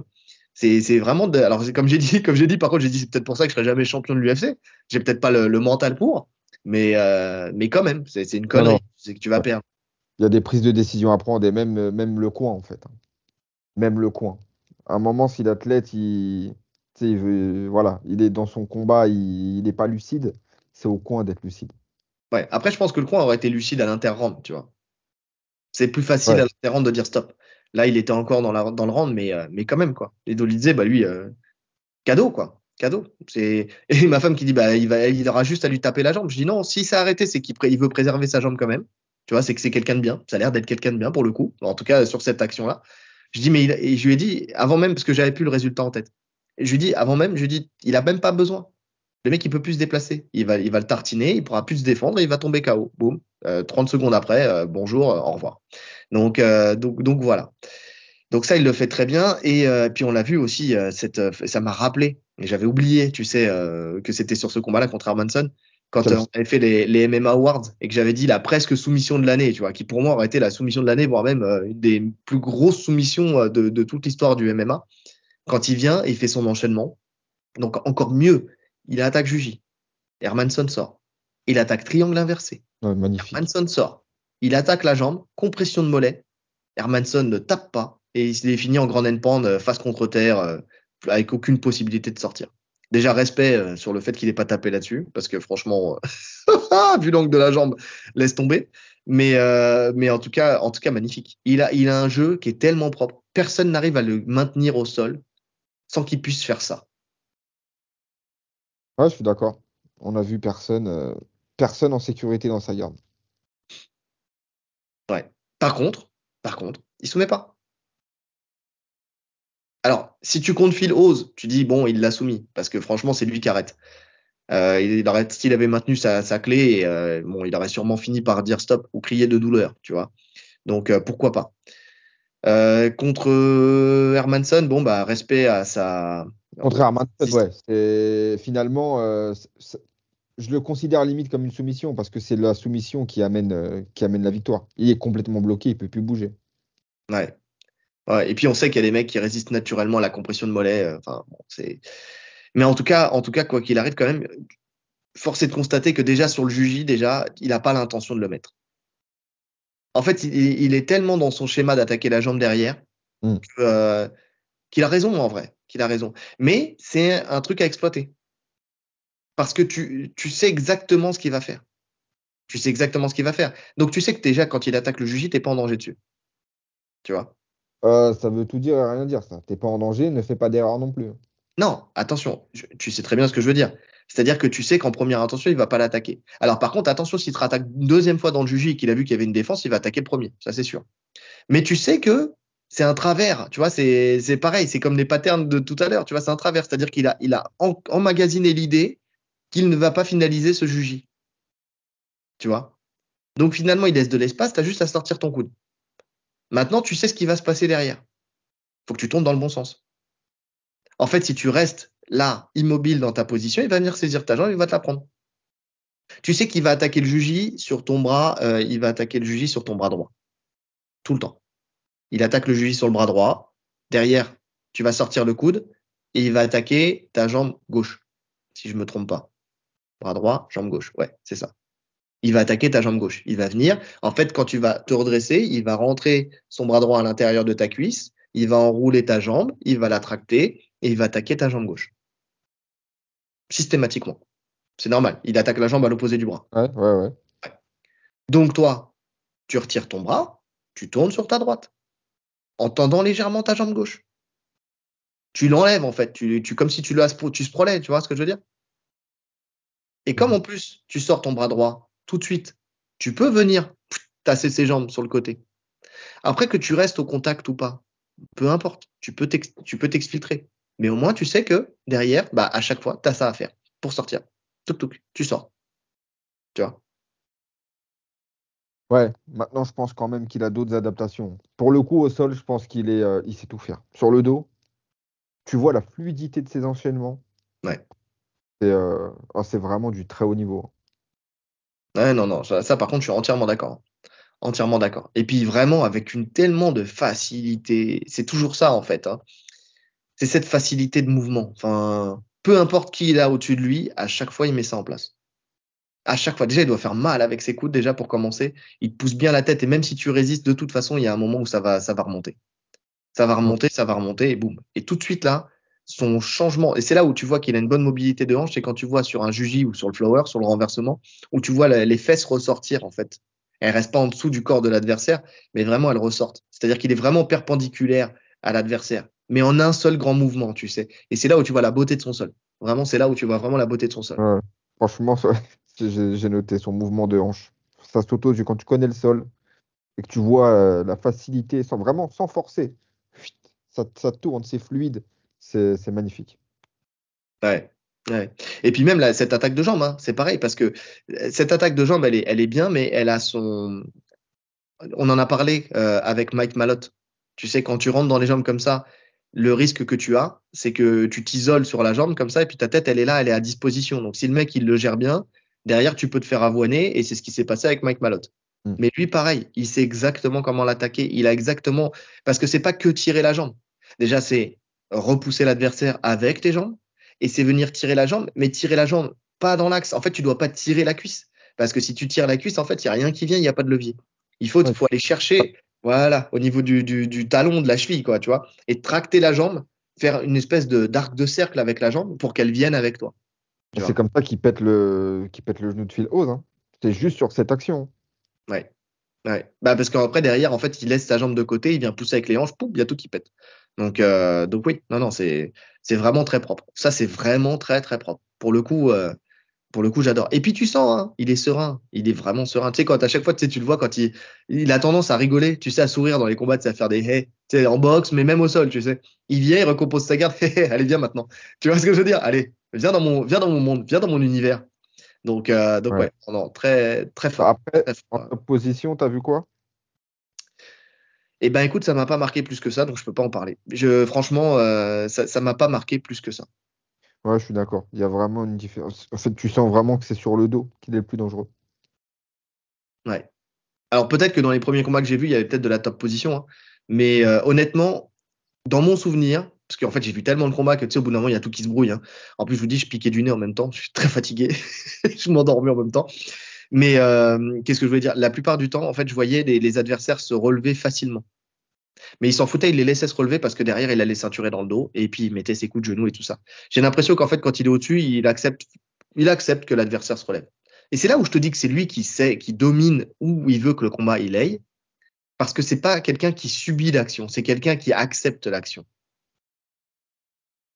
Mhm. Ouais. Enfin, il accepte, oui. Ou, euh, Moi, mon truc, c'est qu'il veut rester debout. Moi, dans tous les cas, il veut rester debout. Ouais, je suis d'accord. Je suis d'accord. Et c'est pour ça que je te dis, quand le mec se relève, il va pas chercher forcément à se cramer de l'énergie en essayant de faire du chain wrestling et de l'amener, euh, de le ramener, ramener, ramener, ramener. Je suis meilleur au sol, donc je vais le ramener. Non. Il va venir, il va se ceinturer, boum, coup de genou, tac, tac, ça rend le contact, c'est pas grave, on y va, on y retourne. Parce qu'il sait, et c'est là où tu vois qu'il est serein, encore une fois, parce qu'il sait que si jamais il veut revenir au contact, que ce soit pour coller à la cage ou pour amener, il sait qu'il y va quand il veut. Honnêtement, euh, je ne l'ai pas vu dominer. Regarde bien ses combats. Est-ce que tu l'as vu dominer? Alors, il y a des fois, il est marqué au visage, oui, effectivement, sur des belles boxes. Mais est-ce que tu l'as déjà vu vraiment dominer dans un combat? Sur les combats que j'ai vus, non. Après, il y a quand même des alertes avec Vettori. Où Vettori le touche bien, mais Vettori, il a de la mousse dans les gants. On le sait. Il est moins incisif qu'un Assourdine en boxe, clairement. Mais euh, sinon, non. Non, c'est vrai qu'il est, il est assez serein. Et tu sais, je pense que contre Vettori aussi, Vettori reconnaît sa qualité de, de défense de lutte et, euh, et de, de son sol aussi, hein, parce qu'il a, il a aussi un bon sol. hein. Donc stratégiquement, ils ont peut-être décidé de, de, de régler ça debout. Ouais. Ouais, non, mais Ça, moi, pareil, parce qu'on connaît sa mâchoire aussi. hein. Je pense surtout que c'est ce genre de, profil qui est tombé amoureux des KO, qui a, découvert son punch et qui veut éteindre les mecs debout. Après, si ça va au sol, ça va au sol, mais je pense qu'il a pris vraiment goût à, la boxe, tout simplement. Non, non, mais ça, je suis d'accord. Mais en, en même temps, sans oublier le fait qu'il pouvait mixer. Tu vois. Donc, euh, c'est pour ça. Moi, je, je- franchement, honnêtement, je, je l'ai, de, de mémoire comme ça, je l'ai jamais vu dominer à, à mort, tu vois. Ça a toujours été clair. Même à la décision, c'est, c'est des décisions en général qui sont claires. T'as des choses à rajouter sur son sol? Non. Donc, Nassourdine, euh, lui aussi, il a un bon sol. Euh, je pense que c'est un sol qu'on n'a pas assez vu chez lui, tu sais, enfin, tu sais, mais que, que quand même, il, a, il est bon. Tout le monde s'accorde à dire qu'il est bon au sol, en lutte et au sol. Euh, il a de bonnes positions. Il a un bon sens du jeu euh, au sol. Il sait euh, parfaitement où il doit aller, tu vois. Justement, on l'a vu contre Chabazian. Il prend la ninja choke, ça sort, il va reprendre la guillotine. donc du, bon côté. Ensuite, il, il se met en position, il est dans la position du juge justement de Chabazian, mais il, prend bien soin de sortir son coup tout de suite, tu sais, mm. pour, se mettre en sécurité. ensuite, il va, justement, il va, il va passer la garde. Alors j'ai juste mis un bémol, attention à la compression de mollet, parce qu'à un moment il avait, il y avait Chabazian qui avait son, son tibia, tu sais, dans le creux du biceps de, de, de, de Nassourdine, mais il avait la main, il gardait la main ici. C'est un danger de ouf, mais bon, ça, il faut le savoir. Hein compression de biceps ah, Compression de biceps, j'ai dit de mollet oui, compression de biceps. Euh, compression, et en plus j'ai marqué biceps, mais bon. Ensuite, Chabazian euh, tente de joindre ses mains, tu sais, euh, quand il a passé la garde pour essayer de, de contrôler la jambe et d'essayer de s'en servir pour renverser ou quoi que ce soit. Nassourdine, tout de suite, bras sous l'aisselle, il pète le grip, hop, et il s'installe en, en crucifix, fin du combat. C'était propre. Cette phase, elle était très propre.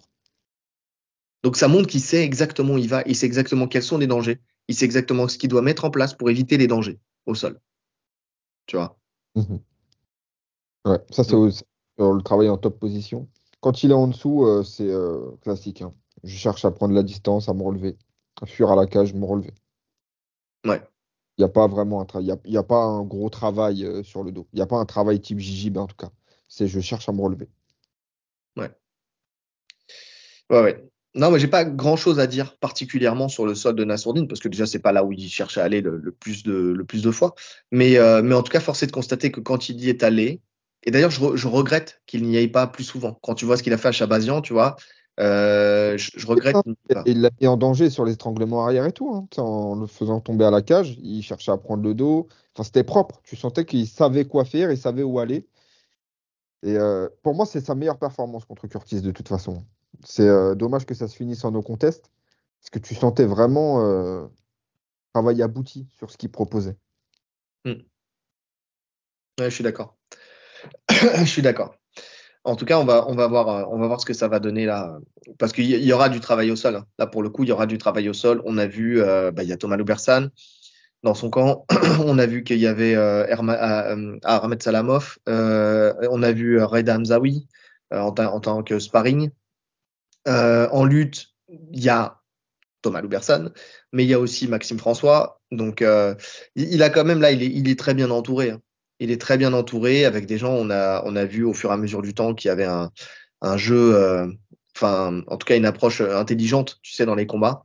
Donc, euh, donc euh, Maxime François, il fait des merveilles. Hein. Maxime François fait des merveilles. Franchement, il a tellement bien adapté sa lutte euh, et son seul lutte au MMA que derrière, on voit les résultats avec, avec les différents combattants. Donc, j'ai vraiment hâte de voir, de voir l'évolution. Tu sais, alors, courte pour l'instant, et on verra après par la suite. Mais, mais en tout cas, voilà. Est-ce que tu as quelque chose à rajouter sur le sol de Nassau avant qu'on passe à ça? Non. Pour ce combat? Dolizé. Ouais.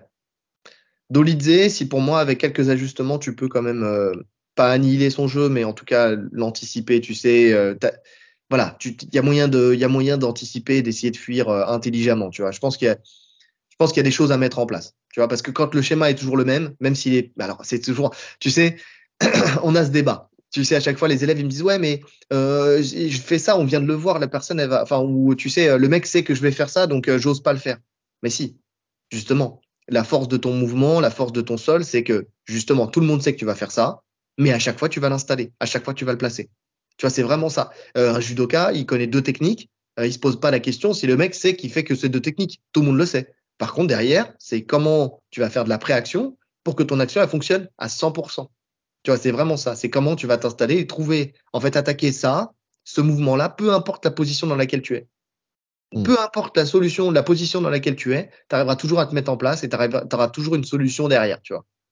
Ouais, non, clairement. Bah, c'est pour ça que moi, je, suis moins confiant que toi hein, sur cette partie. Hein. Je pense vraiment que si ça se retrouve dans la garde de Dolidze, euh, il suffira d'une ou deux attaques pour euh, vraiment créer du, dégât. Que ce soit euh, en soumission ou que ce soit en grand endpoint ou peu importe, mais il va, va, pas falloir s'éterniser dans la garde. Vraiment pas. Attention, hein j'ai pas dit que j'étais confiant. Ne va pas me faire dire ce que j'ai pas dit. J'ai pas dit que j'étais confiant. J'ai dit que il y a une ligne de, il y a un chemin à exploiter. Tu vois, tu as deux trois éléments qui peuvent te permettre d'essayer. Tu vois. Après, j'ai pas dit que c'était euh, que c'était facile, mais quand tu vois ça, tu sais que tu dois sécuriser ton bras droit tout de suite et sécuriser ta jambe gauche. Parce que le schéma, c'est toujours le même. C'est toujours bras droit, jambe gauche. Tu vois Toujours. Tu fais jamais le juger de l'autre côté. Et on le sait très bien pour ceux qui font du sol. On a toujours un côté favori. Et, euh, et donc, tu attaques le jugi souvent toujours du même côté. Autant il y a des soumissions que tu peux attaquer des deux côtés, tu vois, facilement, ou c'est moins, moins gênant. Autant, tu en as certaines. Tu vois, ce mouvement de hanche, en général, on l'a parfaitement d'un côté et on l'a pas de l'autre, tu vois. Même, il faut répéter des milliards de fois, mais il fait du MMA, il fait pas du grappling. Donc on sait qu'il va rester de ce côté-là. Tu vois. Donc tu, tu, le sais, tu le vois, tu le vois. Tu, regardes quatre combats, t'as compris. T'as compris que dès qu'il va attaquer le juji, tu vas rentrer le coude. Enfin, tu vas sortir le coude plutôt. Mais quand je dis tu vas rentrer le coude, tu vas le coller à toi, quoi. Et, euh, et tu sais que dans la foulée, il va attaquer, euh, il va attaquer ta jambe. Donc forcément, tu vas pas tourner de ton côté gauche, tu vas tourner sur ton côté droit, tu vas effacer ta jambe. Tu vois? Et tu vas et surtout tu vas te tu vas t'installer, tu sais, tu vas te rabaisser. Tu vois, tu vraiment tu vas descendre en dessous de lui. Tu vas essayer de descendre à sa en dessous de ses jambes parce que ce qu'il veut lui, c'est que ce qu'il veut c'est te redresser pour que ses jambes passent en dessous de ta ligne de tête. Donc dès que tu as retiré ton coude, tu vas reculer ta jambe et tu vas venir euh, tu vas venir te, placer euh, très bas. Alors c'est vrai, après ça passe, euh, il faut que tu fasses attention, effectivement, comme Hermanson, au triangle inversé, enfin tu vois, mais c'est tout un jeu où tu vas venir euh, te baisser. Dès qu'il va rouler tu vas ressortir. En fait tu sais c'est du euh, c'est toujours tu vas tu vas te mettre à l'opposé de ce que lui va te proposer. Alors c'est sûr que c'est toi qui es en réaction. C'est lui qui est en action. Toi tu es en réaction.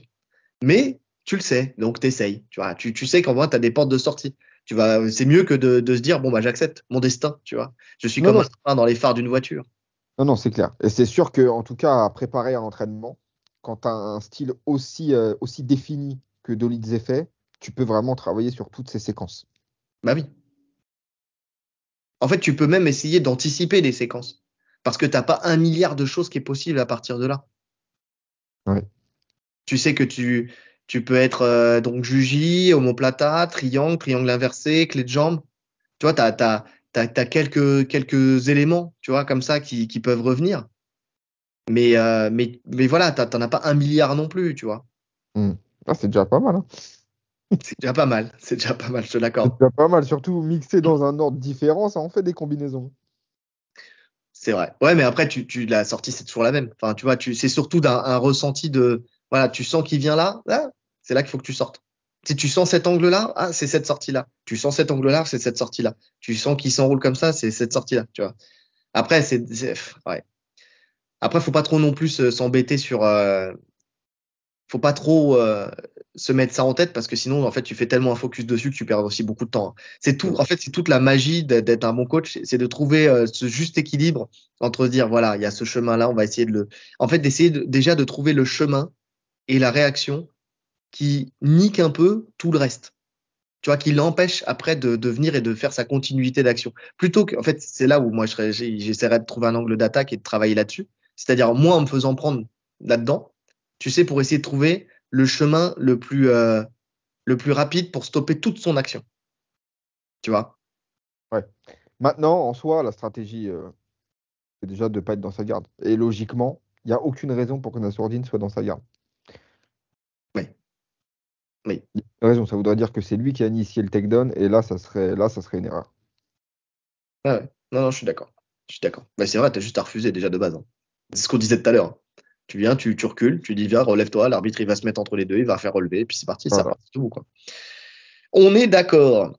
Les à côté, mon cher Rolly, euh, bah, mon plus gros à côté, moi, c'est le changement de camp hein, euh, qui a été mis en place depuis mi-novembre avec Nicolas Hoth et toute l'équipe dont on a parlé tout à l'heure. Donc, euh, Nasruddin a quitté François Lopez, Fernand Lopez, euh, derrière, il a demandé à Nicolas Hoth d'être son head coach. Euh, celui-ci a accepté le, le challenge. Euh, il a voulu euh, resserrer une équipe autour de lui avec ses, avec son frère, avec euh, avec bah, des, gens plus proches, hein, un cocon un peu familial. donc donc voilà. C'est pour ça qu'en fait, comme on a beaucoup d'inconnus, c'est pour ça que pour une fois, j'ai écouté des podcasts avant d'enregistrer. Donc j'ai écouté Nicolas Hoth sur RMC. Donc donc il expliquait que il y avait un travail qui était en train de se mettre en place sur euh, sur des choses euh, justement tu vois des, des erreurs faites euh, notamment sur le fait de l'acceptation tu vois, de, de ne pas laisser, euh, de, de, ne pas être feignant sur le fait de, de réagir tout de suite et de, pour éviter d'être dans une galère, de sortir de la galère avant même qu'elle s'installe trop profondément. Ça, je suis entièrement d'accord avec lui. La feignantise, c'est pas dans la cage, c'est euh, quand tu es dans ton canapé et que tu regardes tes séries. Sinon, tu, dans la cage, tout, tout, tu ne laisses rien. Tu ne laisses rien à ton adversaire. Rien. Si tu laisses s'installer sur un truc, c'est un problème. Tu vas cramer de l'énergie et tu vas prendre un risque. Donc il y a ça. Et il y a aussi, euh, par exemple, sur un des axes d'amélioration à travailler, et justement c'est pour ça j'en parle maintenant et je n'en ai pas parlé tout à l'heure, c'est sur sa boxe. Effectivement, il boxe en explosion, type karaté, tout ça. Mais, j'ai commencé à l'évoquer, quand il est face à son adversaire et tu sais que euh, qu'il faut être plus ancré dans le sol, là, eh ben, il est, il le fait pas, soit parce qu'il ne sait pas, soit parce qu'il n'y pense pas, soit parce qu'il n'est pas à l'aise, mais ils vont travailler là-dessus en tout cas, pour euh, lui donner d'autres possibilités d'angle d'attaque sur la boxe. Donc ça, c'est intéressant. Rendre sa boxe moins lisible. Parce que quand le mec fait toujours la même chose en boxe, ça devient lisible en fait. Ben, c'est ça, et puis surtout que c'est une boxe qui crame de l'énergie, la sienne. Donc euh, il faut des fois pouvoir se poser, s'installer et puis, euh, et puis aller dans l'échange. quoi. Et puis pour faire mal, en plus, il faut être ancré dans le sol. Pour faire plus mal en tout cas. Ouais. Non, il parlait de, de, de, construire autour des, des, bons, une bonne garde, des bons blocages, tu vois, des, des bonnes actions-réactions. Euh, J'attaque, je défends, tu vois, des, des, trucs comme ça. Vraiment faire en sorte que euh, faire en sorte que, que, que ça, ça s'améliore. Alors pour l'instant, on n'est pas, comme il disait, sur du Nassour 2.0, hein, parce que parce qu'il n'y a pas eu assez de temps. Il voit ça dans un an plutôt. Euh, D'ailleurs, il n'aime pas trop ces histoires de Nassour, enfin de 2.0, parce qu'il dit à chaque fois, tu les écoutes, tu vois, notamment avec Cyril Gann. Là, on en est au 8.0, parce qu'à chaque fois, visiblement, à chaque combat, il derrière il y a une, évolution, tu vois, donc euh, donc non. Euh, donc euh, effectivement, c'est juste qu'ils vont travailler. Ils ont refait connaissance, ils ont pris du temps pour refaire connaissance dans le cadre de d'une relation professionnelle, tu mhm. sais. Et sur la confiance coach-athlète, c'est-à-dire que qu'il y a eu beaucoup de moments où où il expliquait bah voilà ça ça ça ça va pas pour telle telle telle raison, on va essayer de mettre ça en place et derrière derrière on verra le résultat, tu vois. Euh, et il y a eu de la réticence. Tu vois, il y a eu un mouvement de repli de la part de Nassourdine, tu vois, en disant, euh, bah, euh, ouais, mais il y avait un ouais, mais, tu vois, il y a toujours un ouais, mais. Et derrière, preuve à l'appui en vidéo, tu vois, à chaque fois que tu fais ça, bah, voilà ce qui se passe. Regarde, à chaque fois que tu mets en place ce qu'on a mis en place, voilà l'avantage. Tu vois, et avec la preuve vidéo, lui dire, voilà. Donc là, tu as commencé troisième round à faire ça. Bon, maintenant, tu vas arrêter tes bêtises, tu vas commencer premier round, tu vas le faire tout de suite, puis on verra le résultat. Tu vois. Et si ça va pas, on passe à autre chose. Et, j'ai aimé ce truc-là, tu vois. Mais où euh, tu as un assourdine qui a accepté de se, tu vois, de, de ravaler sa, sa fierté et de dire, euh, OK, je vois, ça marche, OK. Et de comprendre aussi, tu sais que quand tu dis des choses, effectivement, ça veut pas dire que parce que j'ai dit ça là, on va pas le faire évoluer. Tu vois, mais il faut juste le tester. C'est comme quand tu manges quelque chose que tu n'as jamais mangé. Tu peux pas dire que c'est pas bon avant de l'avoir porté à ta bouche, tu vois, c'est pareil. Donc, euh, donc c'est pour ça et c'était intéressant. Et aussi euh, sur le volume de travail. Beaucoup plus de volume de travail, avec aussi des réticences de Nassourdine au début, parce que, bah, parce que en fait, plus, plus tu fais du volume de travail et plus euh, moins tu es à l'aise dans tes combats et plus tu prends des. Enfin, plus, moins tu vas être euh, leader de ton combat, tu vois. Justement, d'être dans le rouge, tu vas forcément. Bah, forcément, il y a des moments où, où tu vas devoir encaisser parce que, bah, parce que tu n'es plus, plus là. Donc, il avait du mal avec cette idée de pas être dominant à la salle aussi.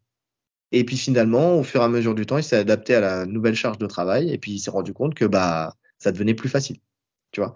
Donc euh, donc c'est bien aussi, tu vois, d'avoir un entraîneur préparateur physique, tu vois, qui euh, qui sait ce qu'il fait, qui sait où il va et qui sait le tempérer. Aujourd'hui, justement, c'est ce qu'il disait sur le les phases de repos. Tu vois, c'est important. C'est quand il disait euh, il disait va te reposer, va chez toi, tu te reposes, on revient demain. Parce que bien sûr, la charge de travail, elle redescend. Après, plus tu avances vers le combat, plus la charge de travail redescend. Et euh, lui, bah non, mais je vais encore faire de la mobilité, je vais encore faire du sac, je vais faire. Non, non, non, non, non, non, non, tu vas prendre tes affaires, tu vas prendre ta douche, tu vas aller devant Netflix et tu, on se voit demain, tu vois. Et c'est important d'avoir un athlète qui, euh, qui accepte ça, tu vois. Et un coach qui ait aussi la rigueur pour euh, imposer ça. C'est important. C'est pour ça que j'aime beaucoup Nicolas Haute. Enfin, j'aime beaucoup écouter ses interviews pour ça. D'ailleurs, je vais envoyer un petit message là-dessus après. Euh, sur le sur d'avoir évoqué ces points-là, tu vois, c'est important parce qu'on n'a pas assez ce, ce, point de vue-là, tu sais, ces, ces éléments-là. Donc euh, donc c'est bien, c'est important. Ouais, ouais. Bah écoute, c'est le seul à côté que je vois. Hein. Ouais. Là, c'est son combat pour l'entrée dans le top 10. crois qu'il est, il est 11e, Nassourdine. Je le disais, les 8e, il me semble. Euh, ouais, 8e. Il était 7e, je crois qu'il est passé 8e. Je crois qu'au début de l'annonce du combat, il était 7e. Et après, j'ai entendu là qu'il était 8e. Ok. Ouais, donc c'est euh, bien. hein. Il, il est pas très loin de. Finalement, Nassourdine, il est, il est très proche d'un combat pour le titre. hein. En Mm. vrai. Bah, vu en plus la KT, oui. Bah ouais. La KT, elle est assez ouverte là. hein. Ouais. Il suffit d'une revanche contre Strickland après pour que ça puisse tout débloquer. hein. Ouais, alors je suis pas sûr que ça se fasse parce que Strickland, c'est une superstar maintenant. Il a clairement passé un statut, mais, euh, mais je sais pas, il y a qui devant, mais euh, si, s'il passe Dolidze avec la manière, il y a ça aussi en fait. C'est des finishes qu'il faut. Ouais. Ouais, Ouais. je suis d'accord. Mais en tout cas, je, je crois que c'est son premier main event? Non, deuxième. Deuxième? Strickland, c'était un main event aussi. C'est vrai, c'est vrai. Ouais, ouais. Non, c'est vrai. Donc effectivement, donc il, sait déjà ce que c'est qu'un main event. Euh, Ouais, ouais, ouais. Non, mais c'est vraiment ça. Donc il sait ce que c'est que les 5 rounds aussi. Euh, non, bah ouais, c'est pour ça que moi aussi je vois que ce, cet à côté-là en fait, de voir euh, ce que ça va impliquer. S'il y a un autre petit truc, c'est aussi mentalement comment ça va se passer parce que voilà, il, reste sur une défaite et un no contest. Donc, donc j'espère qu'il se mettra pas trop de pression avec l'envie absolument de faire un verre éclatant, tu vois. Justement, au contraire, qu'il soit dans le dans le relâchement et que qu'il sorte ça tout ça de sa tête et qu'il qu'il ait juste envie de faire un beau combat et puis ça va sortir tout seul derrière, tu vois.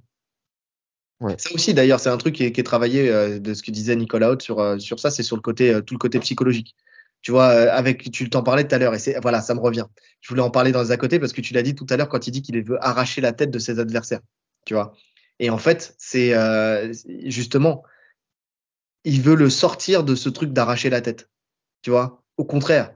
C'est parce que tu vas varier tes frappes, parce que tu, en fait, c'est trouver des, des fenêtres ouvertes, pour, euh, pour aller euh, justement chercher le chaos. C'est-à-dire que si c'est fermé à la tête et que le plexus est ouvert, tu vas frapper au plexus. Tu vois, tu, enfin, tu vas, tu vas venir et de de garder assez de lucidité, de garder 20% de lucidité, de 80% de Hein, je vais te niquer, mais 20% de lucidité pour pouvoir euh, euh, trouver justement de, de faire les bons choix dans ton combat qui vont t'amener au finish. Tu vois. Donc ça, c'est euh, c'est c'est pas mal aussi ce travail psychologique. Alors après, je sais pas du tout ce qui était travaillé au MMA Factory, donc je peux pas dire s'il y a du changement ou pas. Mais des fois, le fait juste de changer de personne, on le sait, on le sait très bien. Hein. Quelqu'un d'autre te le dit, tu le dis à quelqu'un pendant des années, il va voir quelqu'un d'autre qui va lui dire exactement la même chose que tu dis pendant des années, mais ça va te résonner différemment. Hein, Ouais. monsieur Rolly Hein, On a déjà eu ce débat souvent. Hein. Ça arrive à tout le monde. Ouais, bien sûr, toi, ça t'arrive souvent, hein, d'ailleurs. non, je raconte l'anecdote, c'est parce que c'est le Rolly, là, c'est le. Tiens, je vais mettre mon doigt comme ça, là, parce qu'à moins qu'on soit ici, parce que des fois, ça inverse dans le... quand je fais le montage. Euh, Qu'est-ce que je voulais dire? Je lui explique des techniques depuis 10 ans, et la même technique que je lui expliquais depuis 10 ans, il va aller faire un. Il va voir quelqu'un d'autre, ou il va voir une vidéo, il va voir le truc, et puis, euh, et puis voilà, il me dit hey, T'as vu ça? Bah ouais, j'ai vu ça, toi aussi, t'as vu ça, d'ailleurs. T'as vu ça, ça fait 10 ans que je te la montre, la technique, mais c'est pas grave. Ouais, mais tu vois, comme c'est quelqu'un d'autre qui me l'a dit, euh, eh ben voilà. D'autres mots qui sont employés, c'est des mots qui ont percuté mon cerveau, c'est tout.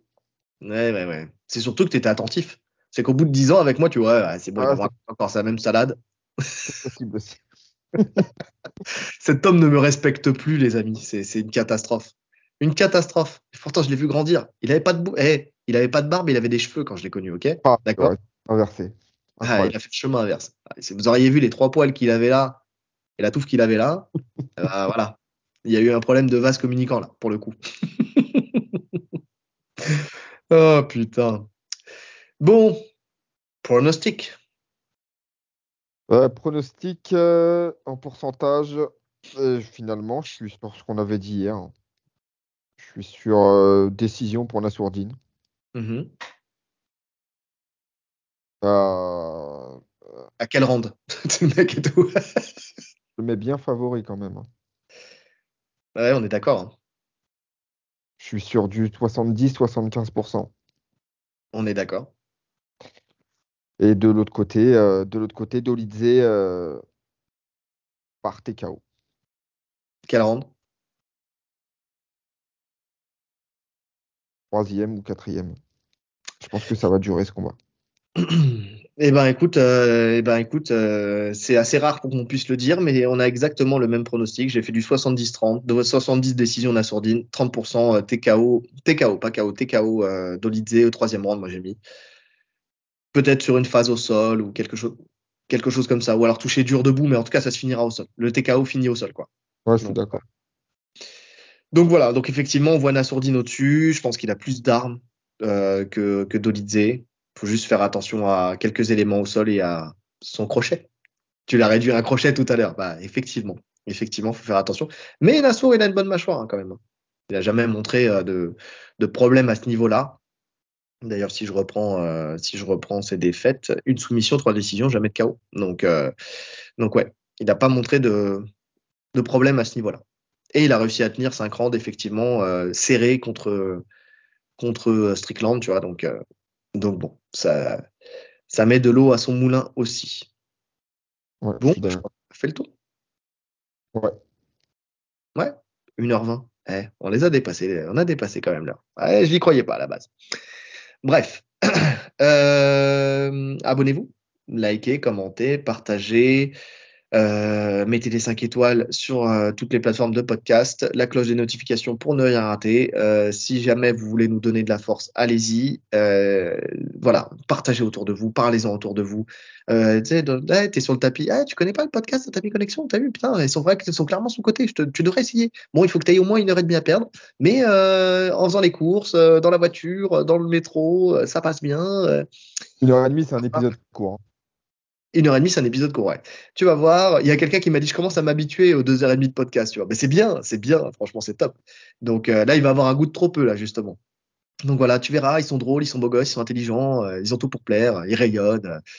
Euh, que dire C'est des, des, des, monstres de savoir sur le MMA et sur le sol. Franchement, que, que, dire Que dire Si c'est pas vous qui le dites, c'est nous qui le dites. Voilà, si on le dit pas à notre place, qui va le dire à notre place Bref. En vrai, c'est deux tocards qui avaient juste envie de parler devant, devant le monde entier. Allez-y. Bah, enfin, devant le monde entier. Ouais, devant 1000 personnes. C'est pas mal déjà. C'est déjà pas mal.